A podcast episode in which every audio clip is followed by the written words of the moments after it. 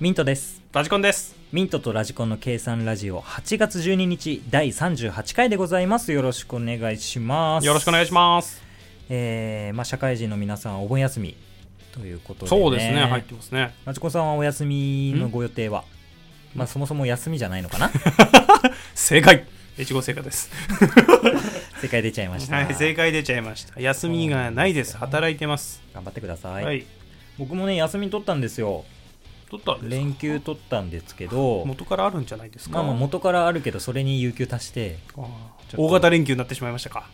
いや1週間ずらしてあ4ー3連休4連休4連休っていうあー、それがいいです素ね。敵な休みのそれは素敵設定にしました素敵やん。で本当は奥さんとねちょっと岐阜の方にうん。行こうかっていう話してたんだけど、うんちょっと奥さんの仕事が忙でしくなっちゃって なくななっちゃいましてはい。でちょっとまあコロナもあるし、うん。で地元も帰ろうかなと思ったんだけど姪っ子がまだちっちゃいからまあ、あんまりね。ちょっとだから帰省もやめとこうかっていうので怖いよね。本当に。まあ今収録はね7月なんですけどもはい。今のところ何の予定も入れてません、はい休みだけ取った感じ、はい。私もゼロです。うんそして、まあ、収録の打ち合わせだけしようか。収録しようかぐらいの話それぐらいの感じですね、まあ楽しいお盆休みを過ごしてくださいはい。いかがお過ごしでしょうかと。楽しいお盆休みにこれを聞いてる時点で楽しくないお休みなのかもしれないけどね はい。先祖を敬ってください。お墓参りしましたか？いろんな娯楽がある中でこれ聞いてんだから ありがたいです最よ。底辺なんだからありがたいですすよ。先行あげましたか？ラジオ聞きましたか？娯楽の最底辺計算ラジオやめろやめろ。持ってくんだから、上げてくんだから、俺らで。どんどん底上げしていこうそう、上げてくんだから。今は確かにピラミッドで言えば一番下のん土台にも上がってないけどさ。地中奥深く 地中奥深くマントルらへんだけどさ。頑張って地上までは上がってこようと思います地上まで上がってこようと思います。はいミントとラジコン頑張ります はい。ということでオープニングコーナー行きましょうミンラジランキングはいこちら我々ミントとラジコンがさまざまなランキングを紹介し1位も発表していくと我々の1位ですね発表していくというコーナーでございます、えー今回のランキングはバラエティ番組でございます。はい。えーランキングサイトグーランキング掲載の復活してほしい平成のバラエティランキングからトップ5をご紹介させていただきます。はい。では第5位ですね。第5位「すすめ。電波少年。あ」懐かしい。あ、懐かしいね。チューヤンです。ジュヤンです。あれライハ少年もあったよね。時間帯違って。あそうなんだ。俺あんまよく土わかんない日とかだったからどうだったかな。まあでも人気番組だったね。雑 CG のね。うん、いやあれ面白かったっていうかあの構成すごかったと思うよ、あのスタジオ使うわけでもないし。あれ面白いよね、シュールな感じはしたけどね、うん、うん、えー第4位「学校へ行こう」ああ見てましたね素晴らしいですね青年の主張とかうね、ん、あれ面白かったラップ？なんだっけ？懐かしい。ララップだっけあれ？ラップバトルとかなんか、うん、ラップバトルだから名前忘れちゃったけど。えっ、と軟式グローブとか出てたそうやつ、ね、そうそうそうそうそう。尾崎豆とか尾ね崎豆とか。あれなんだったっけね？タイトルコーナー忘れたけどなんかすげえイメージあるよね、うん。ラップじゃないんだよな。なんだっけな。まあなんかそんな感じのあれ面白かったよな、うん、V6 ね。あの時若かったもんねみんな、うん。もうリーダーとかおじいちゃんみたいになっちゃったもんね。ね。いややっぱ学生の時見てたから面白かったんだろうね学そうね。校へ行こうって。本当に。今見れるかって言われたらどうかと思うけど。そうね。うん、やっぱ世代が完璧な世代だったよねそこは。えー、第3位「笑っていいとも。あ」そうなんだよね。終わっちゃったんだってあ感じだもんね。3位なのかいやもーうなんか俺聞いたら1位でいいと思うぐらいな、まあね。あれはね昼に欠かせないものだった。うん。本当に。なんでなくなっちゃったんだろうぐらいのね。ね。で結局今やってるのは何キングだよっていうね。俺もわかんない。何キング？何キング？何キング？はい。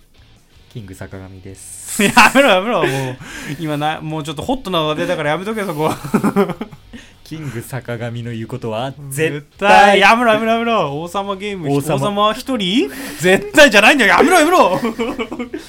お前それ危ねえんだぞ。まあノルマの毒も吐いたところで次いきますね、行きましょう。えートリビアの泉第2位でございます。あ、2位なんだ。へーへーへーでございますよ。へえ、そうなんだ。いやーでもこれ面白かったわ。面白かった、面白かった。あれはね、あの、次の日学校で話題になってた。うん。本当になってた。あれは。いやいいなんかあのトリビアの種とかもあったじゃんうん、あったあった。あの猫が加えられる魚の大きさはとかさそう、なんとね、挑戦系のやつね。バカなやつねねあれ好きだったんだよなあれも面白かった。いいですねで第1位ですよはい。ダウンタウンのごっつええ感じあまあもう伝説の番あ。組ですよあー伝ね説の番組だからね。ちょっと俺ら世代じゃないんだよ世代ではないね。でも面白すぎる、あれは。だってメンツがやばいもんね本当に。だって、いまだにあれだよ、あのー見ても面白い。本当に面白い。やっぱ磁石のねとしては天才だってうん。いうのが証明された番組ですよね、結局のところ。まあ今ガキ使やってるからね。まあまあ、それでね。ガキ使で勘弁してやってくださいよ。そこまではしゃいでないけどね、ガキ使いやっぱそこまで、でもはっちゃけた感じはないよね。すごいのはさもう60近くなって体張ってるところだよね。ダウンタウンのすごいのは。確かにすごい。最前線にいるもんね。それがやっぱすごいと思いますよ、うん。ではですね我々の1位も発表していきましょう。ラジコンさんからお願いします、はい。ラジコンランキング1位は内村プロデュース。10ポイント !10 ポイントうちピーですようちピーは良かったですようちピ最高ーですね。よあれは本当にもう大好きでしたうちピー。何の企画好きだった？俺玉職人の企画とか大好きだった。温泉のね。温泉でなんだっけあれ？温泉でだるまさん転んだやってるやつで あのくだらない話が好きだった。よああいうの。最高だよねわけわかんないもんね。あの時の三村の目がね本当に職人の目してんだよな。そう。本当にあれはね面白かったです。俺はね三村ドッキリが好きで、あはい。まあ、ドッキリそのものってよりもうん。大体車内が映るんだよね。あ三村の車が出てきてさ。であの時さなんか現場に一緒に行くんだよねサマーズが、うん。その光景がなんかさ仲良さそうで好きなんだよ。なんか普段のね。ウィースみたいな感じで大竹が入ってきてさ、うん。朝からスパゲッティとか食べるの車の中で ずるずる食べてるけどさみたいな心配そうに見るっていうさ。あの空気感がすごい好きでさ。確かいやあれもいい番組でしたね。にいい番組だった本当にあれは。もう10ポイントのがい本当そう。そうね。あのポイントはいいよね。付け方も本当に良かったねやっぱ。内村さんが素晴らしいっていうことだよ。うん、そういうことだよね。ちなみに最終回で深川が5万 ,5 万ポイントもらって優勝しましたけどねトータルで。そうなんだあれ。そうなんですよ。最終回何だったっけな覚えてねえな。まあまあ懐かしいよね本当に。そうなんですよね。だから。やっぱ見たいな。そう久しぶりに見たりもするね。たまに見たり。俺 DVD あるわそういえマジで？ば あるわあれいいよね。何巻か。まあちょっと復活待ちましょ はい、うで私の1位ですね、はい。第1位がですね、はい。テベコンヒーローでございます。わかんねえなこれね、まあ、深夜番組なんですけどあそうなの？えー、と今だと TBS の番組でして、うん。えー水曜日のダウンタウンとかうん。のプロデューサーが過去にやってた番組なんですね。でそのプロデューサーがさんが僕好きで、うん。その人が最初にやった番組っていうのが、うん。深夜でやった「限界を知れ」っていう番組「限界を知れ」だっけな、っていう番組でまあなんかいろんなものの限界を調べるっていう番組なんですよ。でそれだけ言うとなんか結構ありきたりな番組っぽいじゃん。そうねでも企画の外し方みたいなのがすごい攻めててペット入室可のうんカフェにうん何までだったら連れてっていいかみたいな 企画をやったの。まあ、それ自体でも面白いじゃん。それだけでも面白そうだねろんな、まあ、限界を結局決めたんだよ。ここまでですみたいな。うんでも、番外編で1個やるんだよ。うんそれが、犬を連れた猿が入室するっていう。もうこれはもう、ダメじゃん。そうね。支払い能力に責任が持てないやつが来ちゃったな。それが面白すぎてさ、で、この人面白いなってなったの、この作ってる人が。で、その人が作った番組で、はい。あの論文の淳司会で,、うん。でいろんな企画をやるんですよ。うん。でその中のちょっともう本当に爆笑した企画が2つあってあ一つが、まあ、最近ツイッターでも書いたんですけど、あ。はい。コウメ太夫で笑ったら即芸人引退スペシャルっていう はい。芸人だったらコウメ太夫で笑うわけはありませんよねで笑ったら引退してもらいますと でコウメ太夫がいろんなネタやるんだよ、はい。最初の普通はちゃんちゃかちゃんのやつやったりとか、あーいつものね。はい。その次はアコースティックギターを弾きながら チキショーをやるんだよ。もうだからでカーテン開くんだよ、うん。でカーテン開いたらアコースティックギターを持ってるコウメ太夫が映るんだよ。笑うじゃん、そんなの。そんな絶対笑うんだよ。本当にもう。でそんなずるいよ、みたいな。ずいやるいよ。こんな笑ってるんじゃないあの、おならしただけとかさ、あの有吉とおぎやはぎが言うんだよ。あ と、亮が出てて。あ芸をしたわけじゃないとそうそうそうそうで、また次さ、あの、カーテン開いたらさ、コウメ太夫二人いるんだよ。一人、後輩がコウメ太夫の格好して、うん二人で漫才するんだよ。あ。コウメ太夫もうなんかネタ飛ばしちゃって、あ一人だけ頑張って、うんもう一人あわあわしてるみたいなやつ見て、もうずるいよ。そういう笑わせ方ずるいじゃん、みたいな。で、次はなんか、イタコ太夫っていうのが出てきて、イタコ太夫普通に滑るんだよ。大滑り。で、最後にうん、最後のがめちゃくちゃで、あチキショー一週間っていう、あ。紙芝居みたいにしはいて、あの、一週間の歌あるじゃん。はいはい。月曜日はっていう。それを畜生にするって言うんだけど、でも音楽合ってないんだよ。聞いたことあります。音楽と合ってなくって。うんだから、月曜日は離婚通知書が来てって、いきなり音外してるんだよ。文字数も合ってないし。でもいろんなチキショーがあってう、ん最後に土曜、日曜日に破綻するんだよ。日曜日は破綻 で、2週目来るんだよ。2週目いろんなまたチキショーがあって一、週間じゃないよ。2週間目が来るんだよ。で、日曜日は破綻また破綻するの。もうそれが面白すぎてさ。いや、もうあれね、多分、録画したやつ20回ぐらい見てるわ。やばいね。いや、面白そうだわ、本当に。で、もう一個あるのが、あ有吉は誰と共演してるでしょうかっていうクイズがあって。有吉がいて、回答者が、亮と藤原とおぎやはぎ。うん。で、100人ぐらい名前が挙げられてて、うん。有吉はこの人と共演したことあるないっていうので、ある人を選ぶっていう。あったら10ポイント。うんで、ない人を選んだら、そのポイント全部没収されますみたういな。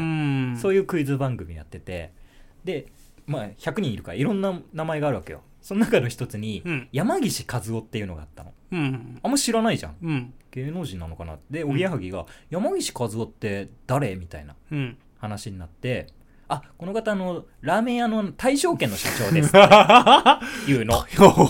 大正圏の社長なんでここに入れんだよって、うんまずなるじゃん。うん、そうそう。で、大正圏の社長、じゃあ絶対共演したことあるじゃん、つって。大正、山岸さんって言って、ドゥドゥドゥドゥドゥドゥドゥ共演したことありませんっていう。なんでそこに入れるんだよ、つって。共演したことあるから入れるんじゃんって。わけわからん。マジでわけわからんな。めちゃくちゃ面白いでしょ、それ。やばいやばい、マジでやばい。すごいやばいな。いや、もうなんかね、いろんなその、外し方うん。そのセオリーの外し方が本当に上手で。天才だね。いや、もう本当天才の番組だなと思って復活してほしい番組ですね。もうバラエティ好きすぎてすげえ喋っちゃったけど。そうだよ、めっちゃ喋ってたけど、まあ面白かったからいいんじゃないですか？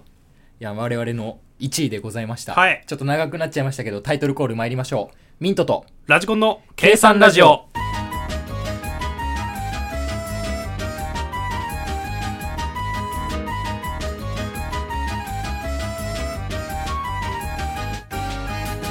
改めましてミントです。ラジコンです。お便りいただいてますので紹介させていただきます。これ以前紹介させてもらったあの、島の名前を決めた人ですね。あ、はい、ありがとうございます。名前はなし、ノーネー名ム。前がね、変わってるんですよ。変わってるんですか？えーノーネーム、アラソアルソック、アマト、マツケンサンバー、ダナモさん。全部使ってる全。部使っとるわ。そんな長く入れらんねえけどな。えーみんなじさんこんにちは。先日は島の命名ありがとうございました。はい。配信待ちきれず全然違う名前にしたので、お便りを送る時の名前にさせていただきます。ラジオネームにしましたね。ノーネーム、アルソック、アマトーマツケンサンバダナナモさ。ん長すぎるもん。長い。アルソック、アマトーマツケンにしようか。アルソック、アマトーさんにしよあらそっか、まとね。う。それぐらいがちょうどいいよね。そんぐらいがち勝手にんラジオネーム変えましたけど、はいアルソック、アマトーさんにしました。はい。ありがとうございます。えー、さてさて今回は友人の話なのが、なのですが聞いてください。はい。えークリスマスにはい。20代アラサーの女性友人がはい。30歳の男性とうん後楽園にデートに行きました。はい。18時頃、ホテルの料理を美味しく食べた後、はい。綺麗なイルミネーションを楽しもうということで観覧車に乗ったそうです。はい。そこで一番高いところに着くと、頂上かな？うん。おもむろに男性がカバンから花束を出し、好きです、付き合ってください、と告白したそうです。はほう友人はその男性から8年近くアプローチされていたのであ。う、ん。アプローチされてたんだね。ストーカーじゃねえかよ。友人としてやってたわけじゃなくてアプローチされてたんだね。すごいね。まあいいか、と打算的に承諾しました。承諾したの？か、はい。はい。私はその話を聞いて、相手の男性にドン引きしてしまいました。はい。えー観覧車のシチュエーションは多々ありますが、はい今回のようにカバンから花束を出すのはちょっとやりすぎだと思います。はい。いつ花束を入手したのか分かりませんが、そんな長時間カバンに入れてた花をプレゼントされて、正直しおれてたら気持ちが萎えてしまいます。なんだか花束をサプライズであげるのと、えー観覧車のてっぺんというシチュエーションで欲張りすぎて夢見る少女かなって思ってしまうのです。30歳男性だけどね。これが私が20歳ぐらいで、相手の男性が30歳なら気にならないんですけどね、この年齢になると考えてしまいます。はい。お二人は何か理想のシチュエーションとかありますか？また告白やプロポーズでこうすればよかったとかありますか？それとこんな風に友人の話にドン引く私の価値観は狭いんでしょうか？ふーん。ということでございます。どうですか？なんか、すごいね、そこ、気にしてるそこ、そこみたいな、気にしてるところ、そこなの？みたいな。カバンに長時間入れてしおれないかしらっていう。そう。そういうことじゃないんじゃない？気にしてるのはね、入手経路はどこって気にしてるからね。いつ、いつどこでって。いつどこでカバンに入れたんだって気にしてるからね。いや、でもこれはどうですかうね。ん、どうなんだろうね。いや、あの、まあよくあるっちゃあるけど、聞いたことあるけど、やってる人見たことないシチュエーションナンバーワンなんじゃないですか、こんな。そうだね。ん。まあ、だから本当にやってるってことなんだよね、それ、うん、そういやられたって言。ってるから、はあすごいなと。うん。むしろ今まで、そんな強いアピールをされたわけだし、8年間。8年間ね。う んよくそれで OK 出したなっていう、そのシチュエーションで OK 出したなって思うよね。なるほどね逆に思うよね、それは。いや、もういいよってなったのかな。そこまでこん負け？こん負けしたのか？もうあるんじゃない？まあ、年齢もさ、もう荒沢女子っつってたから、ねはいはいもう30も近いし、そろそろ彼氏もっていうのもあったのかな。あーまあでもそんだけ熱強ければもっと前に付き合ってあげてもよかったんじゃないかぐらいのね 8年ってやばいよいや、最初に思ったのかよ。うん8年言い続けてたら付き合ってあげようって思ってたのかもしれない。ああそういうこと？じゃあいいです じゃあいいですいやー、まあね。まあ、ドン引く気持ちはわかるよね。価値観は狭いんでしょうかっていう質問だったけど。うん俺も、俺らも軽く引いてます。あのすごいないや尊敬です私。私尊敬してます。俺そんなことできんもん。できないね。やろうと思ってもできんもん、うん。そのタイミングに腹出す勇気ねえもん俺。そうね。無理だわ。無理でしょ。やるとしたら観覧車乗ってその流れでなーなーでやるぐらいだわ。そうだね。ということでね、お二人は何か理想のシチュエーション、告白プロポーズのはい。ありますかと？はい。ラジコンさんあります？い私はない。や、なんかこういそうう、ですかまあシンプルな方がいいって感じですか？そうですね。でも多分酔った勢いじゃないといけないっていうのは確かだとう思いますわ私は。ーうわー。女心の能力ゼロ。でしょ、酒に任せて告白とかもう終わってんな。る。でしょ？だろだから能力ゼロだと思ってます私は。はい。ひどいですね。はい。まあ、そんな僕もね、あの、まあ結婚してるんですけど、はい。あの、破綻しかけたんですよ、実は、プロポーズで。というのもまあ結婚自体はすげえシンプルな感じではい。じゃあ結婚しよっかみたいな話になって、分かったってなった。うん。それで一旦落ち着いたんだけどなんか会話の流れでなんでもう長いこと付き合ってたから10年近く付き合ってたかそうね。ら、なんで結婚しようと思ったのみたいなこと言われたのね、うん。で、まあ、別に2人の時そんな喋るようなタイプでもないから、うん。僕の方が。うん。だから結構簡潔に喋っちゃったんですよ。あの嫌いなところがなくなったっていうかあのこれ以上嫌いにならないかなって思ったみたいなこ言い方をしたの。うん。難しいですねそれ受け取り方としてそうはそうそうそう、うん。でそれでなんかちょっと考え直させてほしいみたいなことになって、うん。でもまあ結局それ言われてあまあこれでダメだったらダメでしょうがねえなって思って何日か放置してたらうん。なんかやっと意図が分かったみたいな話になって、うん。まあ普通にそのまま問題なく結婚になったんだけど、うん。これね俺の言葉がちょっと足りてなかったんだよね、うん。という全然足りてないんだよね、あの俺け付き合ってる時は、うん。基本減点方式になると思うんだよ、うん。人間の付き合いって。うん。当然付き合うって好きだから付き合うわけじゃないですか、うん。まあそうじゃない場合もあるかもしれないけどね、うん。基本だから100からスタートするわけよ。うん。で徐々に嫌な部分が見えて、うんうんゼロになったらもう付き合ってられない別れましょうってうんうんうん。なると思うんですよね、うんうんうん。でも結婚ってそれじゃまずいじゃん。そうね。結婚は基本加点法じゃないといけないわけよ。うん。ゼロから始まるとは言わないけど、うん。その日常生活に対する感謝とかうん。そういうのでお互い積み重ねていって信頼関係築いていかないといけないわけじゃん。うん。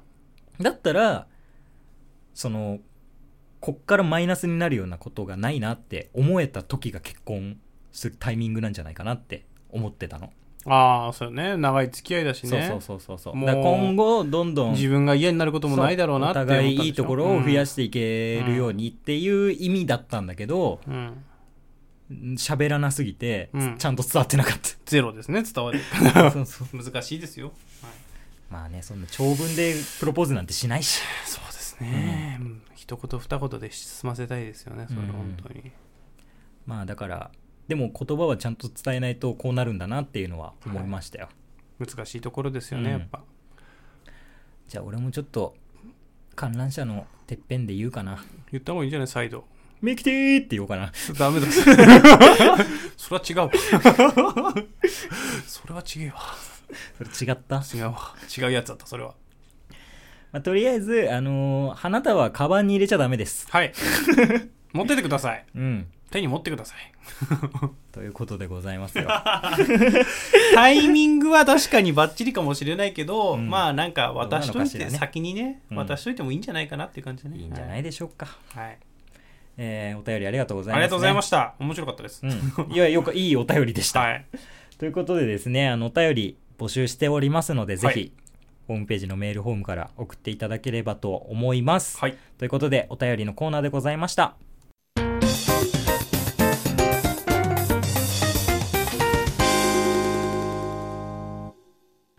ミント二恋って知らないの？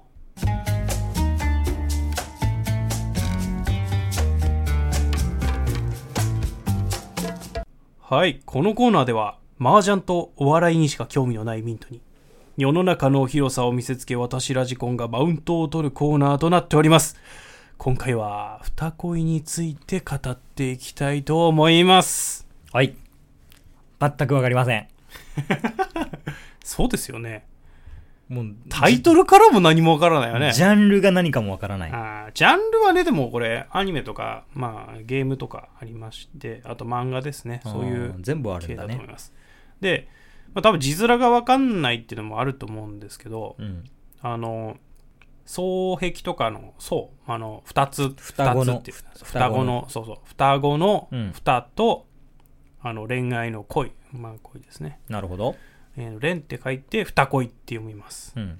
はい。まあこれ簡単に説明しますと、2002年から2005年まで、双子の姉妹を同時に恋人関係となる、まあ、だそういうのを題材にした、まえ？ちょっと待って双子とどっちとも付き合うってこと？あ、そうそうですね。そうえ？そうです。マナもカナもってこと？そういうことです。そういうことです。やってんなはい。まあ、そういう作品となっております。で、これも、まあ、漫画になりまして、あとゲームもありまして、人気を博してアニメ化もされましたとうん。いう作品になっています。で、これ何がすごいってね、なんか普通の、まあ、よくある王道ラブコメディみたいなうん。やつなんですけど、学園で、まあ、主人公とうん。いろいろ過ごして仲良くなっていくみたいなうん。話になってるんですけれども、まあ、何が目玉かって言ったら、まあ、もちろん双子の 双子なんですよそこの面にねねうん押してるんですよ全面的に、うんうん。でまああの一作品に一組ぐらい双子がいても作品の盛り上がりとしてはいいんじゃないかっていうのはあるとまあまあまあそういうキャラとしてね。思うんですけどそうあるとは思うんですけれどもこれはなんと全ヒロインが双子となっておりますと。何組か出てくるってこと？そうそうそう6組ぐらいだったかな。まあそんぐらいいるんだけどそれが全部双子で計12名。はい。ねえまあまあ。まあねえ同じよ靴屋さんみたいな。そうそう靴屋のような 東京靴流通センターみたいになってんじゃん。靴流通センター恋物語かもしれないけど 右と左が出会った時みたいな感じでねいや、そ、それは双子同士の恋になっちゃうじゃんあ。やだよ、自分と同じ顔の人を愛するの。確かにやべえやつらだそれは、はい、ということでねまあそこをね題材にしてるっていうのがねまずねすごい作品なんですいやよねー、なんか独特だね。そう。で、これね、多分、なんでやろうかって思ったのはね、あの、プッチモニとかでね、まあ、マナカナさっきも言ってたけど、マナカナみたいな双子キャラ推しとか、えっ、と、辻ちゃん、かごちゃんの推しとか、ある時期なんですよね、大体この時期っていうのが。辻ちゃん、かごちゃんとかね。そう。双子じゃないけど、あれ？似てたもん。似そういや、似てた、似てたいや。でもなんかそういう売りでアイドルとして推してたでしょ、確かあれ。そうね、一人がショートホープ吸うまでは。そうね、一人がショートホープするまではねっていう。ショートホープは吸ってねえよ。どんだけ渋いの吸ってんだよ。ちっちゃい箱のやつ。もうあれ自販機で買うと2個出てくるんだよね2個ね。2個パックのやつね。やめてやめて。タバコ知らない人もいるんだから。まあまあ、そういう双子推しの世間の流れの中で出した作品のような気がしてね。なるほどね波に乗ってる作品だとから、こいつは。双子ウェーブが。そう。双子ウェーブの時にこういうなんかニッチな作品出すかと。私は思ったわけなんですよ、この時期は。その時あれね、ポケモンの双子島もあったしね。そういうことですよ。フリーザー出てきたからそうだよ。双子島にはフリーザーがいると双子推しが激しい時期だったんですよ、そういうことか。なるほどね。時期的最にね。そう時期的にね最近はそんな双子推しなんてないんだけどこの時期は双子推しがすごい時期でね、まあなんかあのアニメ関係そういうのが多かった時期なんですよね、うんうん。めちゃくちゃそういう推しみたいななんかうんツンデレ推しみたいな双子推しでもちょっと特殊だよね。すごいと思うよこの作品、うんでまあその作品一作自体もすごいんだけどうん。この作品ってなんかあの2度目のアニメ化っていうのもされてまして2位好きだね。いや、2位好きだけど、その時には、まあ、二恋オルタナティブっていうタイトルでうん。変わったんですけれども、まあ、これが、これが一作品目が、あの、双子を題材した恋愛シミュレーションだとしたら、うんなぜか知らないけど、バトルものになりました、この 作品はバトル。もの？何で戦うの？二人三脚？やめろやめろ。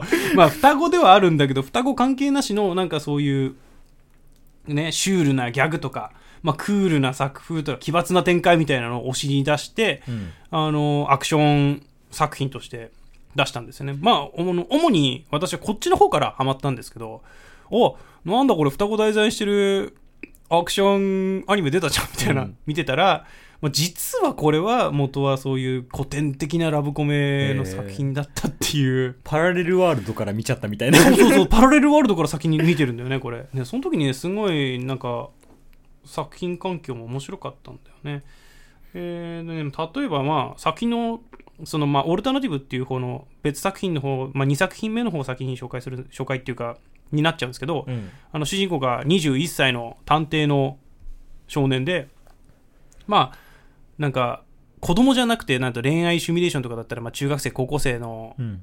題材にしてるやつなんですけどこれ言うならば働いてる大人のうん話になって、まあ、あのなんか責任を負うことへの恐れとかあのす少年時代にははっちゃけられてたけど社会的責任を負うことによって、ん。あの今では自由にできないみたいなそういうねあの 主人公の悩みみたいのも やってる作品でねもう非常に昔見た時にあすごいなこれみたいな。内なる葛藤みたいな。内なる葛藤みたいなのもねあのあってね。これがまあそういう面白い作品だったんですけどこれがそういう展開がね評価されて、えー第9回文化賞メディア芸術祭で、まあ、推薦作品に選出されてるみたいな。第9回なんだね。はい結構。第2回じゃないんだね。2押すね。なんでだろうな。なんで2押すのか分かんないけど2押すね。はい。ということでまあ「二恋と二恋オルタナティブ」という作品がありましたと。いう感じですね。大体まあ概要的にはそんなもんです。双子越しの作品が2双子作品ありましたとってことは やめろやめろ。なんか評価が分かって早い早い。評ちょうだい価の評価の方行きましょうか、評価いきましょうか。あおかしいな。ちょっと待ってよ。落ち着け。うん。落ち着け。えー、ミントさん。はい。それでは評価をお願いいたします。はい。今回の二恋。二恋。興味を持ちましたか？星5つで評価をお願いいたします。はい。今回の二恋。星3つです星3つありがとうございました。もうね、どっちかだよね。2にするしかないか外すしかないかの。どっちにしても面白くなると思ったもうどっちで来るかと私は。星の数なんてうん何の興味もない何の興味もない2にするかそれ以外にするかそう。今ね、その展開しかないと思ってました。はい。まあよまあまあ。かったです。やりやすくてよかったです。やりやあれでしょ？でも、主人公含めて3人ってことなんでしょ？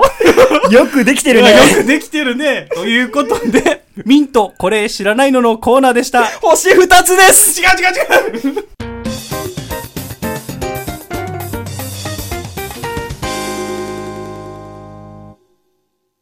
昔の話なんですけど、あのー僕麻雀プロっていうのをやってまして、はいまあ、といってもまあお金を稼ぐもんじゃなくて、うん麻雀のプロ団体っていうものがあってそこに1年間だけ所属してた時期があったんですようんでその頃の話なんですけど、うん。まあ、一応そのプロ活動として、まあ、自分で見つけたところなんだけど、うん。あのー健康麻雀のボランティアスタッフやってたんですねああ、はいはいはい。活動でとしてね。そこは基本おじいちゃんおばあちゃんたちが、まあ、土日の昼間にうん。集まって、まあ、お金をかけないタバコを吸わない、うんお酒飲まないっていう健康麻雀って呼ばれるものをやってるところに僕が、まあ、ゲームの説明とかうん。点数の説明とか、そういうので入ってうん一緒に麻雀をするとうんいうボランティアだったんですけど、まあ、おじいちゃんたちはルールは基本知ってるから、うん。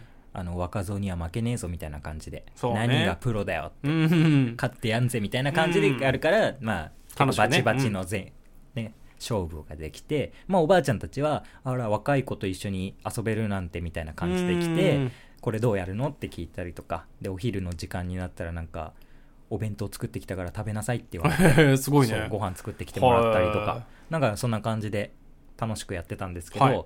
ただまあやっぱり麻雀はおねおじさんとかおじいちゃんおばあちゃんとかが多くて、うん。若い人が最近やってないからそうね。いっぱい娯楽あるからだろうね。そうそうそう麻雀をね若い人にも普及したいななんて思ってたんですよ、うんうんでまあ、自分でなんか行動できるような立場でもないから、はいどうしようかなって思っていろいろ調べてたら、うん。ちょっとあるものを見つけたんですね、はい。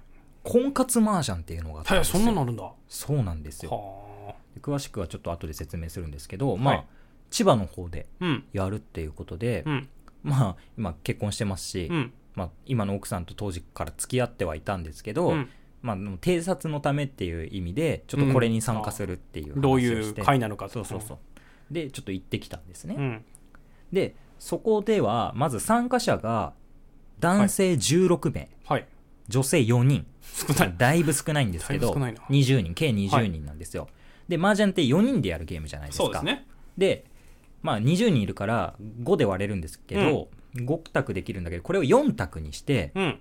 全卓に女性を1人配置する。あで残りの対戦相手3人に男性を3人配置する。そうするとうん。4人余るから、うん。その4人は各女性の後ろに座って麻雀を教えてあげる。えっていう仕組みでーはい、なんかみんなで盛り上がって、うんうんで最後にちょっとなんかアピールみたいなのをして、うん。なんか紙に番号を書いて、うん。マッチした人がなんかまあ一緒に出てくみたいな。そんな仕組みのうんまあまあよくあるね。そう婚活パーティーみたいな感じだったんですね。はい。でまあやってたんですけどはい。女性はまあ30代ぐらいの人4人うん。だったんですね。で僕のちょっとボランティアスタッフの癖が出ちゃいまして、うん。僕は女性の後ろで座ってて教えるんですけど、もう教え方がもう80のおばあちゃんの教え方をしてるんですよ。あここはこうあのねここは双子を 2, 一組作って 3人組のお友達を4組作るゲームなんですよって。は いおばあちゃんとかからしたらすごいありがたい説明の仕方じゃん、ありがたい。ねでも30代の女性からしたら何こいつみたいな感じになるわけなるよほどね。まあいいやと思ってなんか普通に麻雀をさそうやって教えてあげて、うん。ここはこうやった方がいいんですよみたいな。まあそれ自体は結構まあそこそこ盛り上がったんですよ、ただやっていくうちに気づくんですね。うん。麻雀をやりに来ただけの輩がいると。他の男性には気づかれてしまいましたか？そうそうそう。俺から見たらもう一目瞭然の奴らが何人かいたんですよ。何人かいた？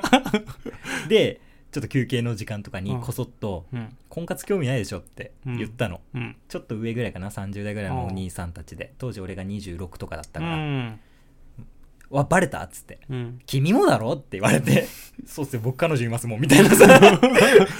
話しててさ。でそっから麻雀の話で盛り上がっちゃってその人たちも結構打てるからうん。結構麻雀の深い話とかもしてさうん。盛り上がってたらやっぱりさあの主催者がちょっとさうんあいつらダメだなってなってうん。で麻雀のゲーム自体は終わったんだけど最後になんかちょっと集まって会話するみたいなんで席決められるんだけど、うん。俺らだけ端っこに追いやられて 麻雀好きっぽいやつらはここだみたいな感じで女の子いないようなとこあろー。ででもこれこれ幸いぐらいの感じでね。めちゃくちゃ麻雀トークして。盛り上がって。でそしたら店主のおばちゃんがうん。一人でなんかニコニコ立ってたから、うん。あこれ麻雀婚活が終わるのが、えー19時ぐらいはいはいはい。の予定で、うん。こそっと「これって終わった後って営業ってしてるんですか?」って言ったら「あ今日一日あの貸し切りになってるから使っていいよ」って言って。やったぜって思ってそれ他の参加者には黙っておいてうん 後でサプライズ仕掛けようと思ってうんで最後のアピールタイムみたいになって端っこのやつらからなんか済ませちゃおうみたいな感じでうんじゃあお願いしますって言って俺刺されてうん。俺1番よ。一番。うん。で立ち上がってなんかかましたろうと思って、エントリーナンバー1好きな役はリーチですって言ったの。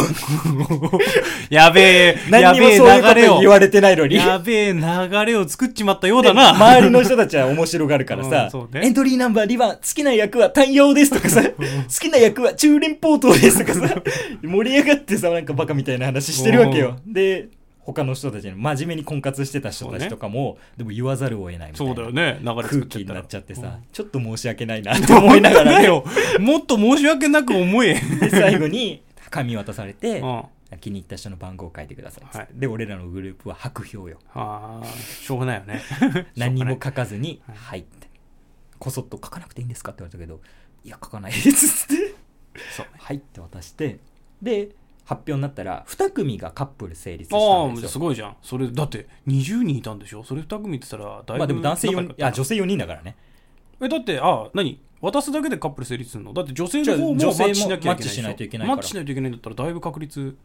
まあそうか。でも女性は4人しかいないから20人いる人は4つに分かれるから。大体はそうなのか。基本的には白票に投じない限りは4分の1の確率でかかるわけよ。でまあ終わりましてはい。その2組先に出てって、はい。で主催者の人がこれで終了になりますのでうん。解散してくださいってうん。言って、俺がバッて立ち上がって、うん。あの店主のお母さんからこの後麻雀してもいいというふうにいただいておりますので皆さん二次会はいかがですか？って言ったら まあ当然麻雀好き組はうわーっつってなってちゃんと婚活してたおじさんみたいな人も、僕らも参加してよろしいですか？みたいな感じになって、だね。もう暇になったし。大麻雀大会。いいね。しかも主催者も男女一人ずついて、うん。男の方がうん。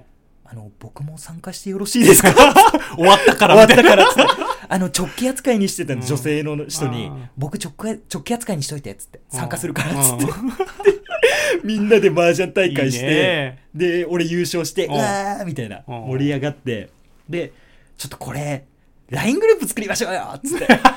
で俺主体で LINE グループ作って今度みんなでセット組みましょうよって言って。じゃあ LINE グループ名婚活の負け犬にしときます。婚活の負け犬参加者十何人みたいな。グループ作ってでまあいろいろなんか何回かちゃんと麻雀あそうなんだ。したんだ。うん。やったんですけどそんな友情がうん。壊される時が来てしまうんですね。来ちゃったんですか？なんか。それについては次週お話しさせていただきたいと思います。続くんか？この話また